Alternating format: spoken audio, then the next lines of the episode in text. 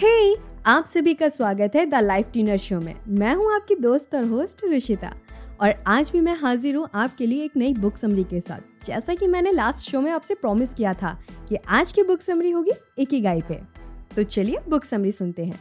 इस बुक को दो लोगों ने मिलकर लिखा है और इस बुक के ऑथर्स हैं Hector Garcia and Francis Miralles अरे हाँ आगे बढ़ने से पहले मैं आपको बता दूँ कि इससे पहले आप बुक समरी में पूरी तरह से खो जाएँ। अभी तक फॉलो नहीं किया है तो कर लीजिए और हाँ लाइक भी कर दीजिएगा, क्योंकि इसी तरह की बुक समरीज मैं हर संडे आपके लिए लेकर आती हूँ। तो चलिए बढ़ते हैं बुक समरी की ओर। इस बुक से आपको पता चलेगा कि जापानीज लोग अपना पैशन कैसे ढूंढते हैं और फिर उसे फॉलो करके कैसे वो एक लंबी और खुशी से भरी ज़िंदगी जीते हैं। आप भी ऐसा कर सकते हैं। कैसे? वो आपको इस समरी में पता चल जाएगा। तो मेरे साथ लास्ट तक बने रहिए। जापान के ओकिनावा आइसलैंड में ऐसे लोग पाए जाते हैं जो 100 साल से भी लंबी उम्र जीते हैं। वैज्ञानिकों ने उन पर शोध किया और पाया कि उनका ज़िंदगी जीने का तरीका बिल्कुल अलग है। और इस बुक में पाँच टेक्निक्स बताई गई हैं, जिन्हें ओकिनावा के लोग यूज़ करते हैं। आप भी उन्हें जानकर उनका इस्तेमाल करना सीख सकते हैं और एक लंबी और खुशहाल ज़िंदगी जी सकते हैं। तो पहले ये जानते हैं कि आखिर ये इकिगाई क्या है। इकिगाई रीजन ऑफ़ लिविंग या पैशन इकिगाई का मतलब है लाइफ में आपका पैशन उसी पैशन को जब आप अपना प्रोफेशन बना लेते हैं तो आपकी लाइफ बहुत ही खुशी से कटने लगती है। जापान के लोग सबसे पहले अपना इकिगाई ढूंढते हैं, फिर मिल जाने पर उसी में जुट जाते हैं। इसी से उन्हें कोई स्ट्रेस नहीं होता और वे लंबी ज़िंदगी जीते हैं। बहुत से लोग लाइफ में ज़बरदस्ती की जॉब कर रहे हैं। इसलिए बहुत से लोग अपनी जॉब में खुश नहीं होते। मान लीजिए कोई आदमी अपने पेरेंट्स के प्रेशर की वजह से डॉक्टर बन जाता है, लेकिन उसका असली पैशन फ़िल्म डायरेक्ट करना था। तो ऐसे में वो सारी ज़िंदगी अंदर से दुखी रहेगा। सारे रिश्तेदार और समाज उसका गुणगान करेंगे, लेकिन वो खुद से संतुष्ट नहीं होगा। इसलिए इकिगाई ढूंढकर उसे ही अपना प्रोफेशन बनाना चाहिए। लेकिन ये इतना आसान भी नहीं है। वेल well, इस बुक में इकिगाई ढूँढने के टेक्निक्स बताई गई हैं। और आप अपना इकिगाई फोर स्टेप्स में ढूंढ सकते हैं। फ़र्स्ट वॉट यू लव सबसे पहले ये देखिए कि आप किस चीज़ से प्यार करते हैं। ऐसा कौन सा काम है जिसे करते हुए आप घंटों बिता सकते हैं? उसे करने में आपको बहुत मज़ा आता है और आपको टाइम का पता भी नहीं चलता। ये कुछ भी हो सकता है। गार्डनिंग, पेंटिंग, घर की सफ़ाई, बच्चों को पढ़ाना, कुकिंग, फोटोग्राफी, घूमना, coding etcetera etcetera second what are you good at आप कौन सा काम बहुत अच्छे से कर सकते हैं। दूसरे स्टेप में ये देखिए कि ऐसा कौन सा काम है जिसे आप बहुत अच्छे से कर लेते हैं, जिसमें आप बहुत निपुण हैं। हो सकता है आप बहुत अच्छी चाय बना लेते हो। अच्छी एडवाइस देते हो या अच्छा मज़ाक कर लेते हो, यह बिल्कुल मायने नहीं रखता कि काम कितना छोटा है। बस ये देखिए आप एक्सपर्ट किस चीज़ में हो। थर्ड है वॉट द वर्ल्ड नीड्स इसके बाद ये देखिए कि लोगों को किस चीज़ की ज़रूरत है। लोग आपको नहीं बता सकते, क्योंकि बहुत बार हमें ही नहीं पता होता कि हमें क्या चाहिए। इसका पता आपको खुद लगाना होगा और यही सबसे मुश्किल काम है। हो सकता है किसी बिल्डिंग के लोगों को अच्छी चाय या खाना नहीं मिलता हो। किसी को एक नए ऐप से फ़ायदा मिल सकता हो। कोई स्ट्रेस में जी रहा हो और उसे कोई अच्छी सलाह देने वाला चाहिए हो। स्टीव जॉब को लगा था कि लोगों को गाने सुनने के लिए एक अनोखा इंस्ट्रूमेंट चाहिए और आईपॉड का जन्म हुआ। उसी तरह आपको भी लोगों की नीड्स ढूंढनी होगी। फोर्थ है what you can be paid for चौथे स्टेप में ये पता लगाइए कि ऐसा कौन सा काम है जिसके लिए लोग आपको पैसे देने के लिए तैयार होंगे। ऐसी कौन सी सर्विस है जो लोगों को ज़रूरत है? इन चारों स्टेप्स को ध्यान में रख के आप अपना इकिगाई या रीजन ऑफ़ लिविंग ढूंढ सकते हैं।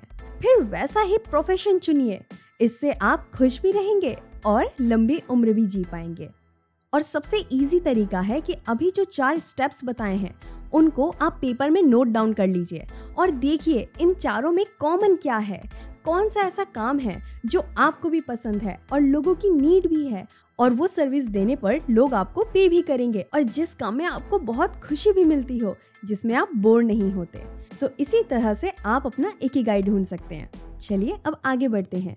नाउ सेकेंड है फ्लो वक्त आसानी से काटे। अगर आप अपने हाथ को आग के ऊपर रखेंगे तो आपको एक मिनट भी घंटे जैसा लगेगा। लेकिन आप अपने क्रश या लवर के साथ बैठेंगे तो घंटे भी मिनट की तरह लगेंगे। बहुत सारे वक्त के पल भर में ही बीत जाने को फ्लो कहा गया है। इसका मतलब है, आप ऐसा प्रोफेशन चुने जिसमें आपको वक्त का पता ही ना चले और मज़ा भी आए। आपको अपना काम बोझ नहीं लगेगा। यही आपका एकेगाई होगा। इसके विपरीत अगर आप अपनी पसंद का काम नहीं कर पाएँगे तो आपका टाइम नहीं बीतेगा और काम आपको बोझ लगने लगेगा। इससे आप खुश भी नहीं रह पाएँगे। जापान के लोग जब अपना इकिगाई ढूंढ लेते हैं तो उसमें डूब जाते हैं। कोई झाड़ू भी लगाएगा तो इतनी शिद्दत से लगाएगा कि अपने काम को देखकर वह खुद ही खुश हो जाएगा और देखने वाला भी उसकी तारीफ़ करेगा। सब्ज़ी उगाने वाला भी अपने काम को इतने प्यार से करता है कि वह सिर्फ़ बेस्ट सब्ज़ियाँ उगाकर लोगों को देता है। यही सीक्रेट जापान को एक सुपर पावर भी बनाता है, क्योंकि वहाँ का हर व्यक्ति अपने पैशन को प्रोफेशन बनाता है। ज़बरदस्ती का कोई काम नहीं करता। इससे हर नागरिक अपना बेस्ट से बेस्ट प्रोडक्ट देता है। थर्ड टेक्निक है हारा बू यानी कम खाना खाना। इसका मतलब सिंपल सा है। कि खाना उतना ही खाना चाहिए, जिससे आपका पेट 80 परसेंट भर जाए। जापान के लोग कभी भी ओवर ईटिंग नहीं करते, इसलिए वहाँ जरा भी ओबेसिटी नहीं है।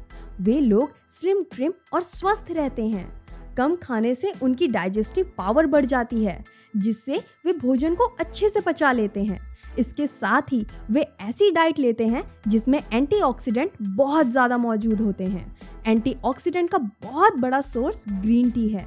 जापान के लोग बहुत ज़्यादा ग्रीन टी पीते हैं। एंटीऑक्सीडेंट हमारे डीएनए को डैमेज से बचाता है, जिसकी वजह से बुढ़ापा नहीं आता। ग्रीन टी के अलावा जापानीज लोग हर दिन छह तरह के फल व सब्ज़ियाँ खाते हैं। इसलिए आप भी शुरू हो जाइए, कुछ हेल्दी खाने लगिए। ये जंक फ़ूड और फास्ट फ़ूड को कम कर दीजिए और अपने डाइट में फ्रेश फ्रूट्स, वेजिटेबल्स, ये सारी चीज़ें इंक्लूड करिए।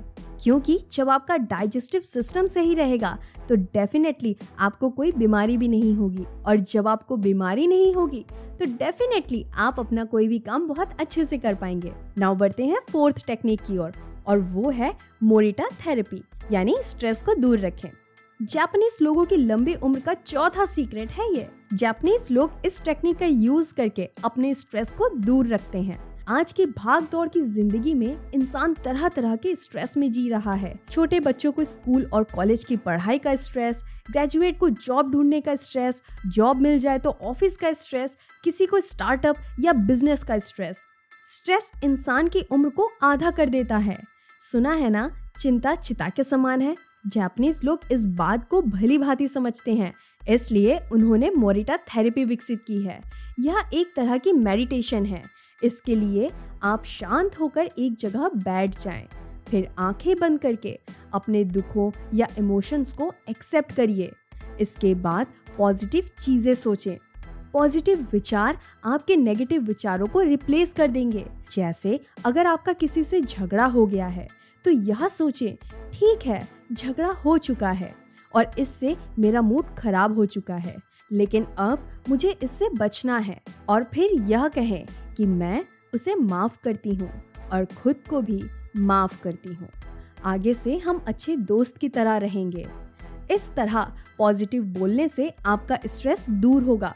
लेकिन अगर बदले की बात सोचते रहेंगे तो वो स्ट्रेस कभी दूर नहीं होगा। आपकी रात की नींद भी उड़ जाएगी। आपको गुस्सा भी आता रहेगा। इससे आपकी आयु पर असर पड़ेगा। जापानीज लोग हर दिन मॉनिटर थेरेपी से दिन भर की गलत चीज़ों को एक्सेप्ट करके उन्हें माफ़ कर देते हैं और अगले दिन वे नई ज़िंदगी की शुरुआत करते हैं। इसलिए आप भी सोने से पहले ये टेक्निक ज़रूर यूज़ करें। इसके अलावा सबसे खुले दिल से मिले हंसकर बात करें। छोटी छोटी बातों का स्ट्रेस ना लें। कुछ भी करके स्ट्रेस से हर हाल में दूर रहें। नाउ फिफ्थ टेक्निक है रेडियो टाइसो मतलब हमेशा चलते फिरते रहना। जापान के लोगों की लंबी और खुशहाल ज़िंदगी का अगला राज है कि वे हमेशा चलते फिरते रहते हैं या एक्सरसाइज करते हैं। जापान में रेडियो पर सुबह और शाम ऐसे प्रोग्राम प्रसारित होते हैं, जिनसे लोगों को एक्सरसाइज करवाई जाती है। ये ट्रेडिशन वहाँ पचास से भी ज़्यादा सालों से है और इसी को अब रेडियो टाइसो कहा जाता है। जापान के हर कंपनी के एम्प्लॉय काम शुरू करने से पहले रेडियो टाइसो करते हैं। चाहे उनकी कंपनी विदेश में ही क्यों ना हो। ज़्यादातर लोग सोचते हैं कि सिर्फ़ जिम में ही एक्सरसाइज की जा सकती है, लेकिन हम यहाँ बॉडी बिल्डिंग की बात नहीं कर रहे हैं। जापान के लोग ज़्यादा समय तक कभी नहीं बैठते बीच बीच में वे चलते फिरते रहते हैं। इसी से उन्हें कभी मोटापा और दूसरी बीमारियाँ नहीं लगती और वे लंबी ज़िंदगी जीते हैं। तो अब आप भी नियम बना लीजिए कि डेली हल्की फुल्की एक्सरसाइज ज़रूर करेंगे। और ऐसा सारी ज़िंदगी करते रहेंगे। नाउ सिक्स टेक्निक है वाबी साबी। वाबी साबी, इसका मतलब है ब्यूटी इन इम्परफेक्शन जापान के लोग इम्परफेक्ट चीज़ों में भी ब्यूटी ढूंढ लेते हैं। उनका मानना है कि इम्परफेक्ट चीज़ें ही नेचुरल होती हैं। बाकी सब तो बनावटी होता है। इसकी वजह से वे नेचर के बहुत क्लोज रहते हैं। आपने सेलिब्रिटीज को तो देखा ही होगा।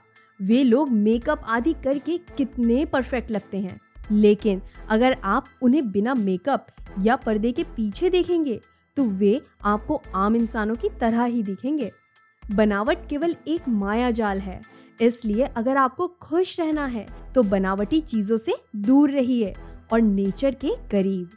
जैसे जापान के लोग रहते हैं, इसी से आप भी दीर्घायु बनेंगे। नाउ सेवेंथ टेक्निक है गिव थैंक्स जापानीज लोग छोटे से छोटी हेल्प के लिए भी दूसरों को बहुत धन्यवाद देते हैं। उनका मानना है कि what goes around comes around मतलब जैसा बीज बोएँगे, वैसा ही फल मिलेगा। जब हम दूसरों का धन्यवाद करते हैं तो उन्हें अपने काम की वैल्यू का एहसास होता है। इसी से वे अपने काम को और भी लगन और निष्ठा से करते हैं।